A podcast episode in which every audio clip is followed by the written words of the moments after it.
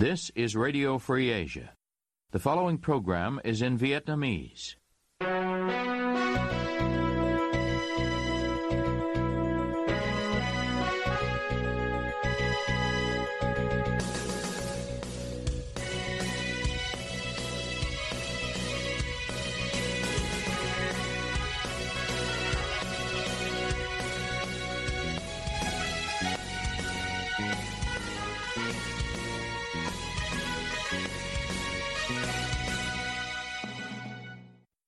Đây là đài Á Châu Tự Do, phát đi từ thủ đô Washington, D.C., Hoa Kỳ.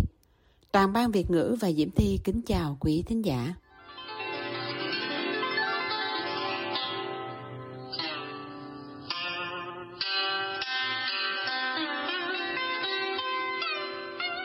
Kính mời quý vị theo dõi chương trình phát thanh tối ngày 2 tháng 3 năm 2024 đang được phát từ lúc 9 giờ tối giờ Việt Nam trên mạng xã hội Facebook và YouTube. Mở đầu cho chương trình phát thanh hôm nay, thưa quý vị, theo một số chuyên gia Biển Đông, thì Biển Đông sẽ còn nóng hơn trong năm 2024 và Việt Nam cần một chiến lược dài hạn. Mai Trần trình bày, mời quý thính giả cùng nghe. Thưa ông, dư luận trong nước có ý kiến nói Việt Nam quản lý xung đột với Trung Quốc trên Biển Đông tốt hơn Philippines. Ông đánh giá như thế nào về vấn đề này? À, liệu mà Philippines và Việt Nam thì ai sẽ quản lý tốt hơn? Thì cho đến nay thì chưa thể nói được. Nhưng mà rõ ràng là nếu mà chỉ tính trong năm 2023 thì chưa thể nói được là Philippines hay Việt Nam sẽ tốt hơn trong cái việc quản lý tranh chấp truyền thông Nhưng mà nếu mà về tính vào cái chiến lược lâu dài hơn thì rõ ràng Philippines đã có bộc lộ một số cái thiếu sót. Thứ nhất, Philippines đã đánh mất cái quyền kiểm soát bãi cạn Scarborough năm 2012 trong khi là Philippines đang kiểm soát nó trên thực tế thì năm 2012 Trung Quốc đã thay thế Philippines giành được quyền kiểm soát trên thực tế thì đó là một cái thất bại của Philippines. Và điều này thì không có gì là chối cãi được cả. Thứ hai là với con tàu uh, uh, Sierra Madre uh, trên cái bãi cỏ cỏ mây mà Philippines đã đóng đã cắm nó uh, trên đó từ năm 1999 mà Philippines đã không tìm cách để uh, có một cái chỗ đứng à, bền cùng ở của mình bãi thì đó cũng là một cái sai sai sót của Philippines để đến bây giờ mà Philippines muốn xây đảo hay là duy trì sự hiện diện trên bãi cỏ mây thì cực kỳ khó khăn.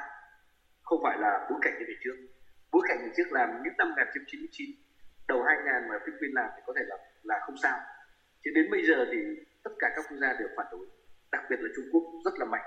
Để phản đối thì Philippines sẽ khó làm được điều này. Thì đó nếu mà tính lâu dài thì rõ ràng là Philippines đã có những cái à, à, hạn chế và thiếu sót trong cái chiến lược của mình. Thì nếu mà đánh giá chỉ năm 2023 không thì nó chưa đầy đủ. Bởi vì là chưa thể nói được là Việt Nam hay là Philippines đã giành được cái ưu thế hơn. Vì sao? Vì chúng ta sẽ thấy rằng là Philippines và Việt Nam mỗi quốc gia có một cái phương cách khác nhau. Philippines thì sẽ dựa vào à, đồng minh của mình là Hoa Kỳ. À, còn phía Việt Nam thì Việt Nam thì chất thứ nhất là Việt Nam không phải là đồng minh của Hoa Kỳ và Việt Nam cũng không phải là liên minh quân sự của Hoa Kỳ Việt Nam có chính sách 40 trong uh, uh, chính sách quốc phòng cho nên là Việt Nam không thể liên minh được với Hoa Kỳ và vì thế cho nên là Việt Nam cũng không trông cậy được vào những đồng minh Hoa Kỳ và Việt Nam chọn cái cách là balance tức là cân bằng quan hệ giữa Mỹ và Trung Quốc. Năm 2023 chúng ta còn nhớ là tháng 9 thì Tổng thống Biden sang Việt Nam và nâng cấp quan hệ lên mức cao nhất là đối tác chiến lược toàn diện. Nhưng mà tháng 12 thì Trung Quốc Tập Cận Bình cũng sang thăm Việt Nam và hai bên tuyên bố nâng cấp mức độ cao hơn trong quan hệ. Thì đấy là cách của Việt Nam làm là balance, tức là cân bằng giữa hai cường quốc là Trung Quốc và Mỹ thế còn Philippines thì trong cái lúc trong cái nhiệm kỳ của tổng thống Marcos đang chọn cách là dựa vào đồng minh của mình nhiều hơn thế thì cho đến nay thì cũng chưa nói được là bên nào sẽ sẽ có cái ưu thế nào. À. mà chúng ta phải đợi tiếp xem là liệu Philippines có giữ được bãi cỏ mình và Philippines có giành lại được quyền kiểm soát trên Scarborough không? Hoặc là Philippines có xây đảo ở trên khu vực bãi cỏ mây được hay không?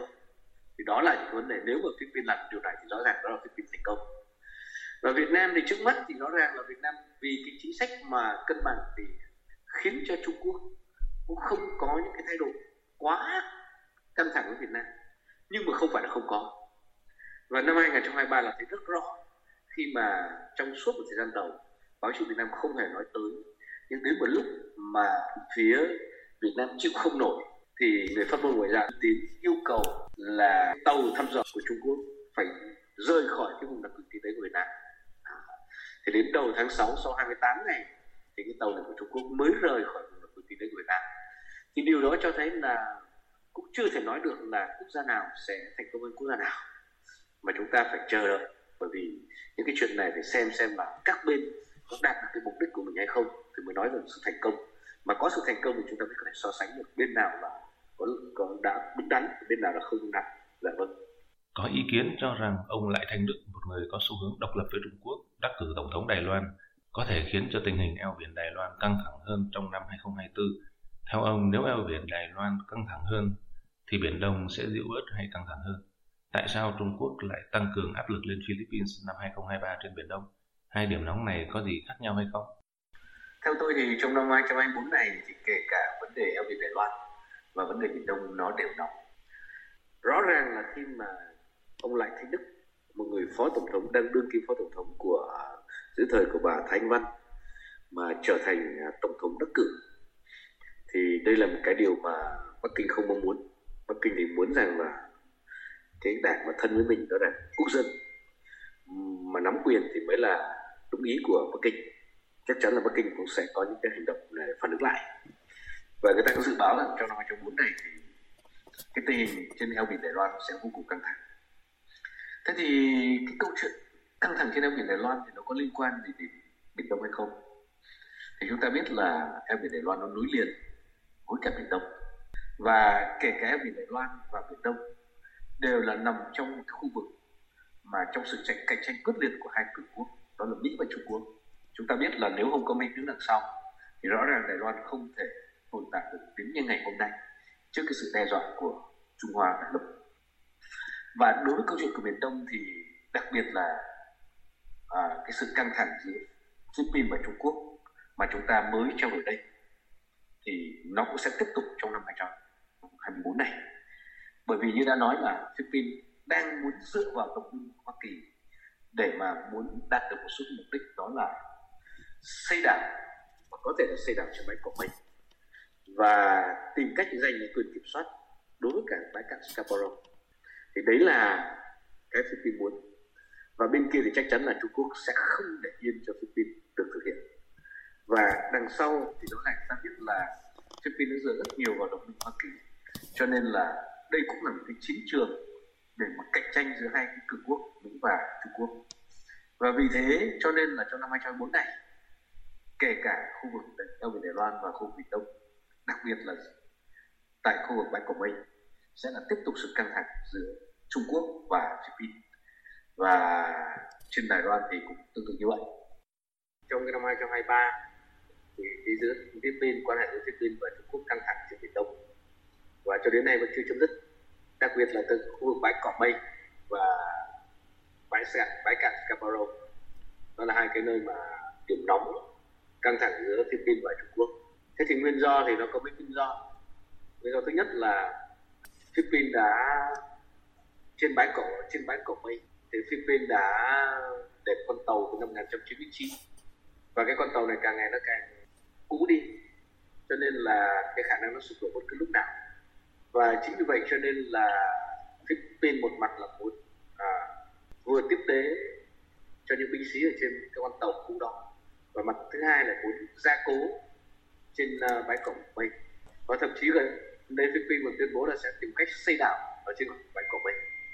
Và điều này thì chắc chắn là Trung Quốc sẽ không muốn bởi vì Trung Quốc không muốn làm thay đổi cái trật tự mà bất lợi Trung Quốc đó là điều thứ nhất thì uh, thứ nhất là cái nguyên do thì dẫn tới cái việc mà Philippines và Trung Quốc căng thẳng trên uh, khu vực bãi cỏ mây và bãi cạn Scarborough thì uh, thứ nhất là đối với cả bãi cạn Scarborough thì đây là một cái sự kiện mà năm 2012 Trung Quốc đã giành quyền kiểm soát trên thực tế bãi cạn Scarborough từ tay của Philippines năm 2012 còn uh, bãi cỏ mây thì uh, năm 1990 bãi cỏ mây là một bánh chìm. Cho nên là ờ, thực thể ờ, lúc nổi lúc chìm. Cho nên là phía Philippines năm 1999 đã cho động con tàu cũ của đó, tên là Sierra Madre. Con tàu này à, trên đó có một số binh sĩ của Philippines đồn trú ở trên cái con tàu đó. Thì cái nguyên nhân thứ nhất là bởi vì con tàu càng ngày càng xuống cấp và nó có thể bị sụp đổ bất cứ lúc nào.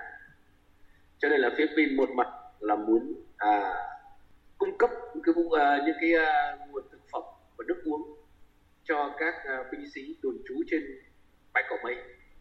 Và mặt thứ hai là Philippines cũng muốn à, gia cố lại con tàu này bởi vì con tàu này nó đã càng ngày nó càng à, sập sệ và nó có thể bị đổ mất. Và như vậy nếu đổ mất thì Philippines sẽ không còn giữ quyền kiểm soát ở trên khu vực này. Và song song đó thì Trung Quốc cũng biết được điều đó cho nên Trung Quốc ngăn cản Philippines uh, à, uh, à, uh, à, cung cấp hậu cần cho các binh sĩ ở bãi cỏ mây để làm gì?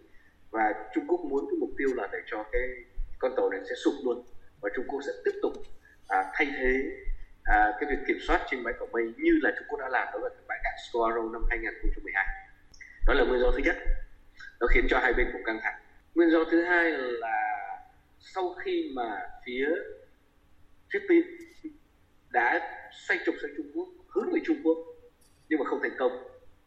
Kể cả ông Marcus cũng vậy.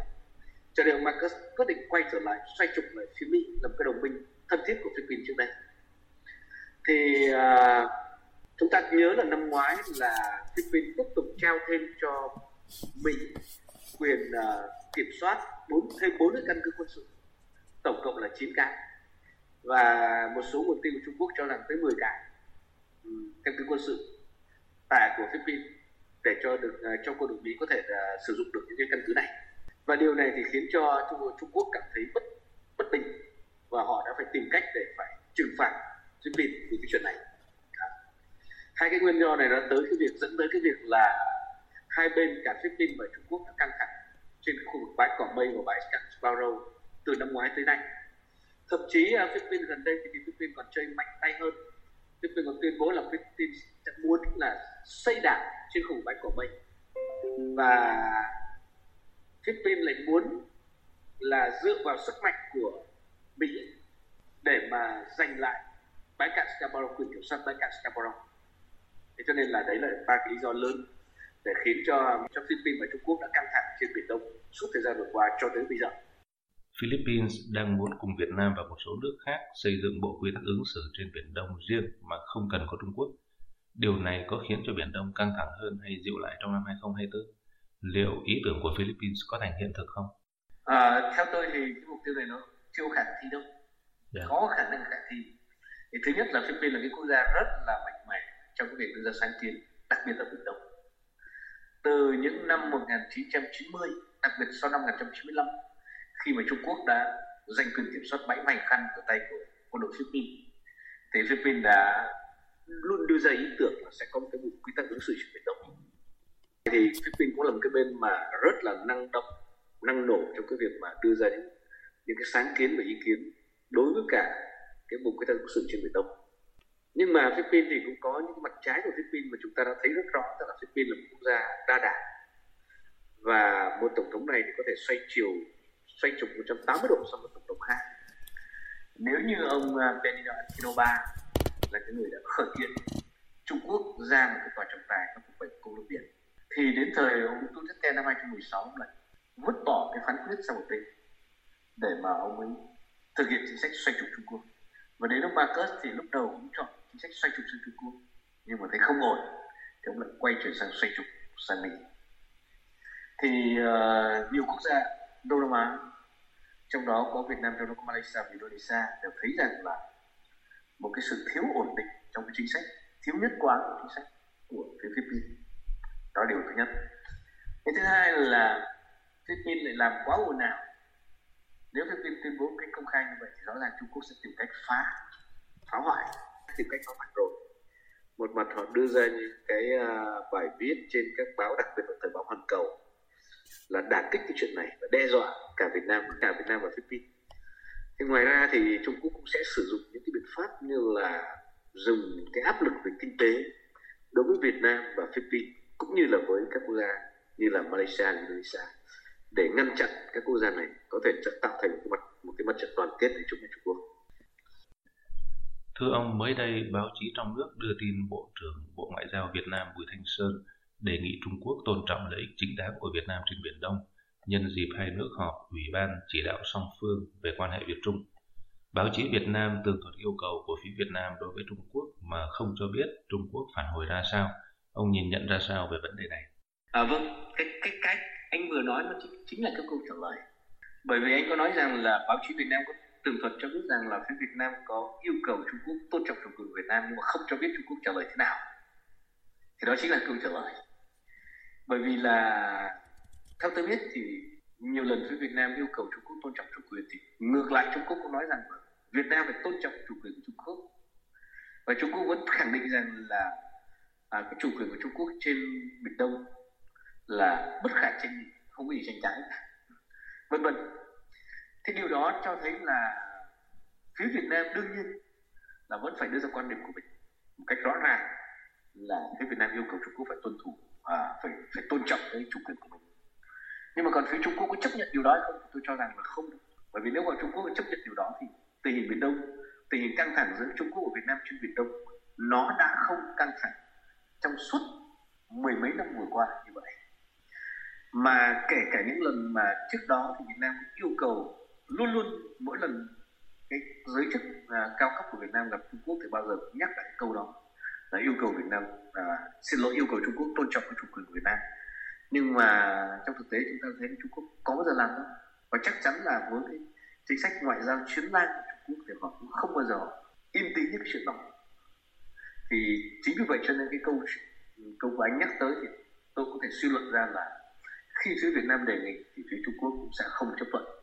Cho nên phía Việt Nam ấy không đưa ra quan điểm cho biết rằng thông tin cho biết rằng là phía Trung Quốc có chấp thuận hay không mà theo tôi thì chắc chắn là họ sẽ không chấp thuận, bởi vì cái tham vọng của họ đối với khu vực Biển Đông là rất rõ ràng và không có gì lay chuyển. Thế thì điều đó cho thấy là liệu trong năm 2024 này thì quan hệ giữa Việt Nam với Trung Quốc, đặc biệt tại khu vực Biển Đông, thì nó có cái gì căng thẳng xảy ra không? Thì tôi tôi nghĩ rằng là sẽ có. Nó có nhiều cái vấn đề để để đưa, để dự báo được đó, nhưng mà chắc chắn là Trung Quốc họ sẽ không thôi cái giấc mộng và Trung Hoa để độc chiếm biển Đông của họ cho nên thì sớm muộn gì họ cũng sẽ có những cái sự mà vi phạm tới các quyền của Việt Nam trên biển theo quy định công ước biển vì thế tôi cho rằng là trong năm 2014 này cái khả năng mà cái căng thẳng giữa Việt Nam và Trung Quốc trên khu vực Biển Đông là không có gì giảm sút giảm sút so với trước đây. Theo ông, Việt Nam thành công những gì và thất bại những gì trong chính sách Biển Đông trong năm qua? Việt Nam có cần một chiến lược mới cho Biển Đông hay không? Thực ra là rất nhiều người cũng khen ngợi rằng là Việt Nam thành công thì cũng đúng bởi vì Việt Nam cũng uh, thứ nhất là vẫn duy trì được những là các thực thể mà Việt Nam đang chiếm giữ đó là 21 thực thể Việt Nam đang chiếm giữ và thứ hai là cũng vẫn bảo vệ bảo toàn được cái vùng đặc quyền kinh tế của Việt Nam nhưng mà rõ ràng là nó có những cái vấn đề mà đòi hỏi Việt Nam phải có một cái chính sách một cái chiến lược nó lâu dài hơn trong cái chuyện này. Thì cái này có lẽ là việc không không không rõ được là phía Việt Nam có một cái chiến lược lâu dài cho nó hay không. À, nhiều khi là phía Việt Nam là chỉ có những cái uh, chính sách tức là Trung Quốc họ làm gì thì mình sẽ phản ứng lại tức là nó thụ động trước Trung Quốc. Chứ còn vạch ra một chiến lược để mà đối phó và lâu dài nó có thể dự báo trước được, thì có lẽ là tôi nghĩ rằng là chưa có và cá nhân tôi cho rằng đấy là một cái mà Việt Nam cần phải có một cái chiến lược cụ thể, lâu dài về vấn đề biển Đông và đối với Trung Quốc như thế nào. Dạ vâng. À, AFA xin cảm ơn nhà nghiên cứu hàng Việt đã dành cho chúng tôi cuộc phỏng vấn này.